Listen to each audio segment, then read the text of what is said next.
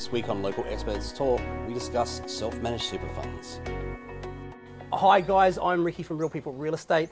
I have um, my self-managed super fund expert Kamani in uh, with us today. Now, Kamani, obviously, I'll let you introduce yourself. You know, what company do you work with, um, and yeah, tell us w- what you're excited about today. Good morning, Ricky. Thank you uh, for having me on. My name is Kimani, like you said. I'm from uh, Superfunds Accounting, PTY Ltd Limited. Uh, and yeah, we are accountants, uh, and uh, one of the services we provide is uh, SMSF specialist services, and uh, that's my own area. So yeah, I've been uh, in this space for a long time. Now, as, as, you know, I get asked this question a lot by other business owners and by landlords, um, and it's not something that I can really talk about. So I'm really excited to have you on today. Thank you. So I guess probably the number one question I'm always getting asked is, what are some of the main benefits or reasons people have a self-managed super fund compared to maybe some of the traditional retirement options, like you know having your super go through your normal employer super you know fund? Really, the reason for SMSFs is that is that people want some people want to take control of their own uh, retirement investments, their own retirement strategies, and uh, SMSFs are an, an, avenue for those that want to take charge themselves in that manner. Those that feel uh, that they can outperform the, the traditional funds. Perfect. So, are there any sort of rules of thumb? You know, um, if I'm looking at buying property and putting that in a self-managed super fund, for argument's sakes, mm-hmm. is there is there anything that I need to be aware of, like how much um, you know money do I need to have in my super, or anything like that that may either make a self-managed super fund a good option or a bad option for someone? Yeah, super fund is not for everybody. So you've got to be prepared to commit time and effort in running the fund because uh, that's what it is. Uh, and yeah, it's you. The, the, balance needs to be, you know, right uh, because there are some sort of fixed costs. Every year, the you know, fund has to be audited, accounts have to be done. So you want to, if the fund is too small, uh, then uh, you're going to find that those, uh, the cost, the, the, the, the, running cost might outweigh the benefits if your balance is not right. So ASIC, back in 2013, uh, suggested that if a member or members that come into a fund, because there can be up to six members in a fund, so collectively, they if the funds are not at least 200,000, then it probably is not the right thing to, to do. Okay, so like at least if you know without those six people or less having that sort of amount, yeah. really it's probably not an option to be exploring yes, yes. just yet. It's not that you can't get into it, but you the, the, the what uh, ASIC says is that you need to really think long and hard and know precisely where you want to go, still go ahead.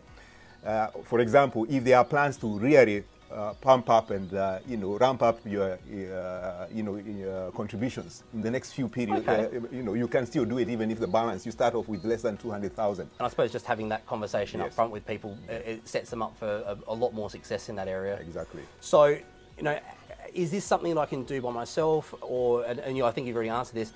Like, does it have to be friends and family? Can it be you know like, is there any other restrictions other than yes, self-managed funds? They can be can be a sole member, single member uh, fund, and it can also be up to six members. So mostly you find couples will be in it. So most of them are two-member funds, man and wife. Uh, sometimes it's business partners, uh, maybe two couples, four four members. In some cases, we've had people, uh, families, where the parents and the children are members of the same SMSF. Okay, well, yeah, no, that, that makes sense. Yeah. Um, are there any sort of super important rules about what you can and can't do? Like, um, obviously, there's not a lot known by a lot of people when they first explore this. Is there any key things that you should know that you can't do this or you can't do that? Because you, you did mention you've got a lot of options available when you have a self-managed super fund.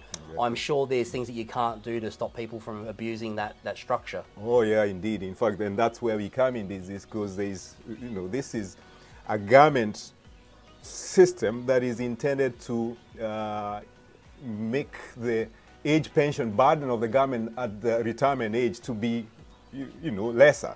So therefore, there is rules to make sure that people don't abuse the system. Uh, strict rules, and that's the, our role to guide uh, members to do the right thing. So, like for example, if a fund invested in a residential property, the members cannot, or any of their relatives cannot be the tenants. right? Well, that, that makes sense. Otherwise, yes. really, it's it's not it's not it's, it's not a super fund. It's really just an extra. members are not supposed to ben, any, uh, enjoy any benefits until they attain uh, the access age, which most cases is about 60 years. So- Yeah, and that and that does make a lot of sense. And people. members, again, you asked about uh, key- rules. You can't, a member cannot sell an asset to their own fund, right? Oh, so basically, you know, you wouldn't be able to go, hey, I want to sell my house. I'll You- put it in yeah, that I already have this investment. I want to put it in my fund. You can't do it that way. The only time you can do that is if you're talking about an asset that is uh, has is listed, is you know publicly listed. There is a market. Like if you had shares, shares can be transferred into because they Yeah, are you- listed on the ASX. So- So, those can be transferred into an SMSF. So no off-the-market sales. No, no, no, no, no, no, not where there is not a, you know, a very, uh, you know, um, uh, full uh, operating um, uh, market. Now, I've, I've dealt with a lot of people who um, have bought properties, just, just obviously through my own work, Yeah. that they're, they're buying it for a self-managed super fund. Yeah. And it is something that pops up a lot of time with landlords asking about how they can do that. Yeah. Um, but a lot of them won't have the money in their super to buy the property Mm. with basically the funds in their, their fund alone. Yes. Um, you know, what, what can you tell me about buying a property with a loan attached? Yes. Is this common for people buying property through self-managed super funds? Oh yeah, it's common. It's just like with uh, in normal situations where we, when we buy our own uh, homes and other investment properties, we'll go for, you, you look for uh, funding. So it's the same with uh, self-managed superannuation funds that in uh, lots of cases, members need to borrow. There are special rules for how uh, a self-managed fund can borrow. The idea being that uh, the borrowing for an investment should not uh, prejudice the entire fund. So there are special rules where the borrowing in a self-managed fund is on a system called uh, limited recourse borrowing arrangement. Okay. Where that asset is ring fenced so that if there is any problem with, uh, you know, with default or anything, it's only that particular asset that is at risk, not the entire super fund because, you know. I- Is, is that so that you essentially are less likely to have all your eggs in the one basket? Exactly. But also, what that means is that uh, lenders, because they don't have as much, you know, as much, you know, uh, recourse to, to other assets, then the, the, the, the loans uh, that lenders are willing to advance are lesser than, uh, you know, usually you will get a maximum of 70% on residential uh, properties. And with commercial, it's actually mostly 60% of the, of the value of And, the. and that makes sense because they're going to have to look at each person they give a loan to and work out their risks. So Yes, it's, it's like most things when you make a business decision. I'm, I'm sure the bank's looking at, as you said, the recourse. It's not like they can go back and necessarily chase the person. You can choose know, the members.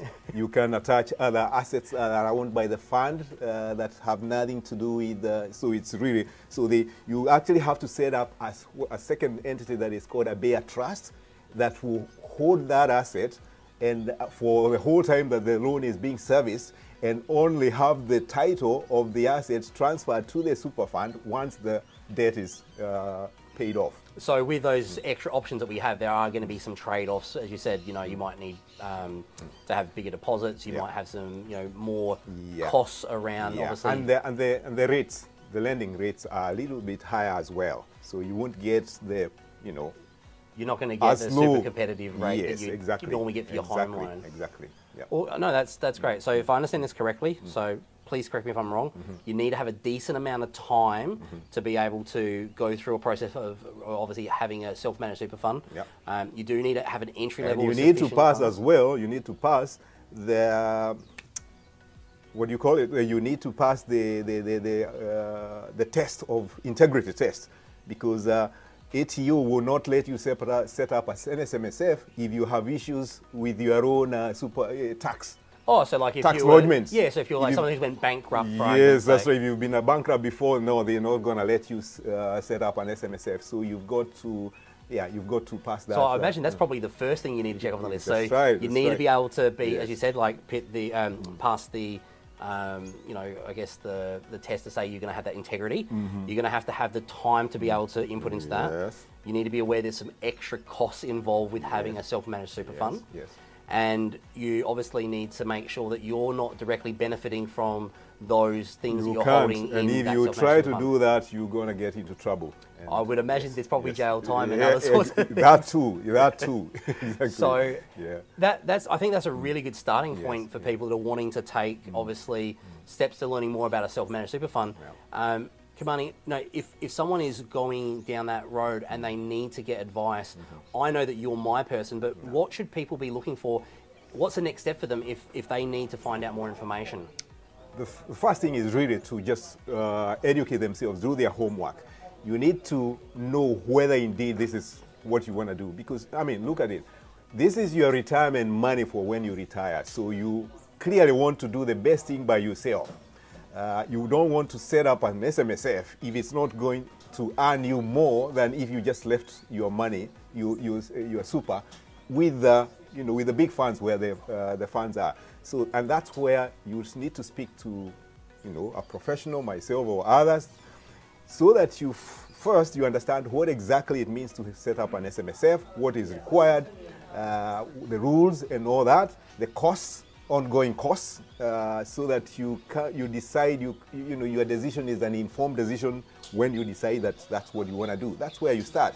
Then uh, and for for me, we've got a license, SM, uh, AFSL license, Australian Financial Services license, to assist people, to advise people that are thinking to do this. and not, not every accountant's going to have that no, because no. I've, I've spoken to quite a few accountants over the years and you know not everyone's going to necessarily have that specialized knowledge. yes. How, how could someone mm. know mm. if someone is going to be able to, to have those credentials? Is there anywhere I could look or you know is there anything I can Google to mm. put myself in touch with someone if I'm finding that that process of doing the research is a little overwhelming? Well, I suppose that you could start with uh, this SMSF association. You know, it's got its list of members. ASIC has a list of um, accredited, approved uh, licensees. Uh, but yes, you know, there are people out there that are operating without a license. Uh, you know, uh, so really it's up to you.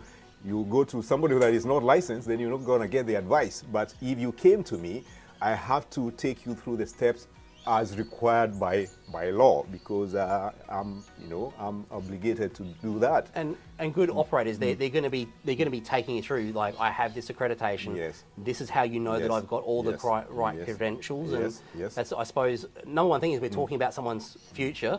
Um, if you don't do it right, the implications can be quite nasty Yeah, if retirement. you get into, and there's been many, you know, lately there's been a lot of tightening of rules because uh, lots of uh, SMSF members set up funds when they really were not the right thing for them and they've lost money. So that's why lately there's been lots of changes uh, to tighten uh, the financial advice uh, uh, industry so that, um, you know, there's proper advice uh, for people wanting to go into into SMSFs amongst other financial investments. And I suppose yeah, that that that really means you know when you have someone that knows what they're doing, they've got the credentials. Yes. It's it's probably not just the setting it up; it's the making sure you consistently staying compliant. and I'm accountable to ASIC to show that uh, indeed I advise you correctly and there was basis, there was logic, uh, logic and uh, rationale for what it is that uh, the, the, the recommendation I made for you to go ahead and uh, set up an SMSF.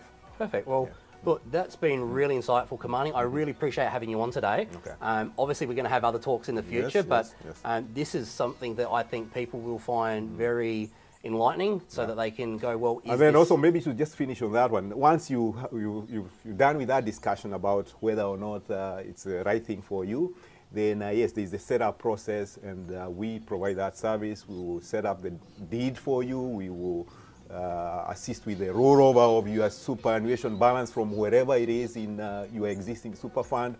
We will, uh, we will help you with uh, the registrations for tax file number, ABN, all that, And so that you're up and running. Yeah, so so you know, regardless of who you go through, these are the things that you're going to Yes. need to be able to make Yes, sure they can yes, do. yes, So, exactly, yeah. but again, look, I really appreciate you coming on. Okay. A lot of value there, and I know a lot of people haven't had someone Mm. who is actually coming from a place of, hey, I do this on a daily basis, because as I said before, not Mm. every accountant does this. Um, so yeah, I- I'm sure that there's going to be lots of people that will now have some more options in front of them just by having you on to, you know, shed a bit of light on uh, what's you you know, commonly a bit of a, a secret, the self-managed super fund. Okay. well, thank you, Kamani, No, and yes. Uh, we look forward to seeing you next time. Thank you very too. Yeah. I, no, it's good. Yep. And remember, this is not financial advice. Please speak to a qualified professional around your individual needs. And don't forget, subscribe to Real People.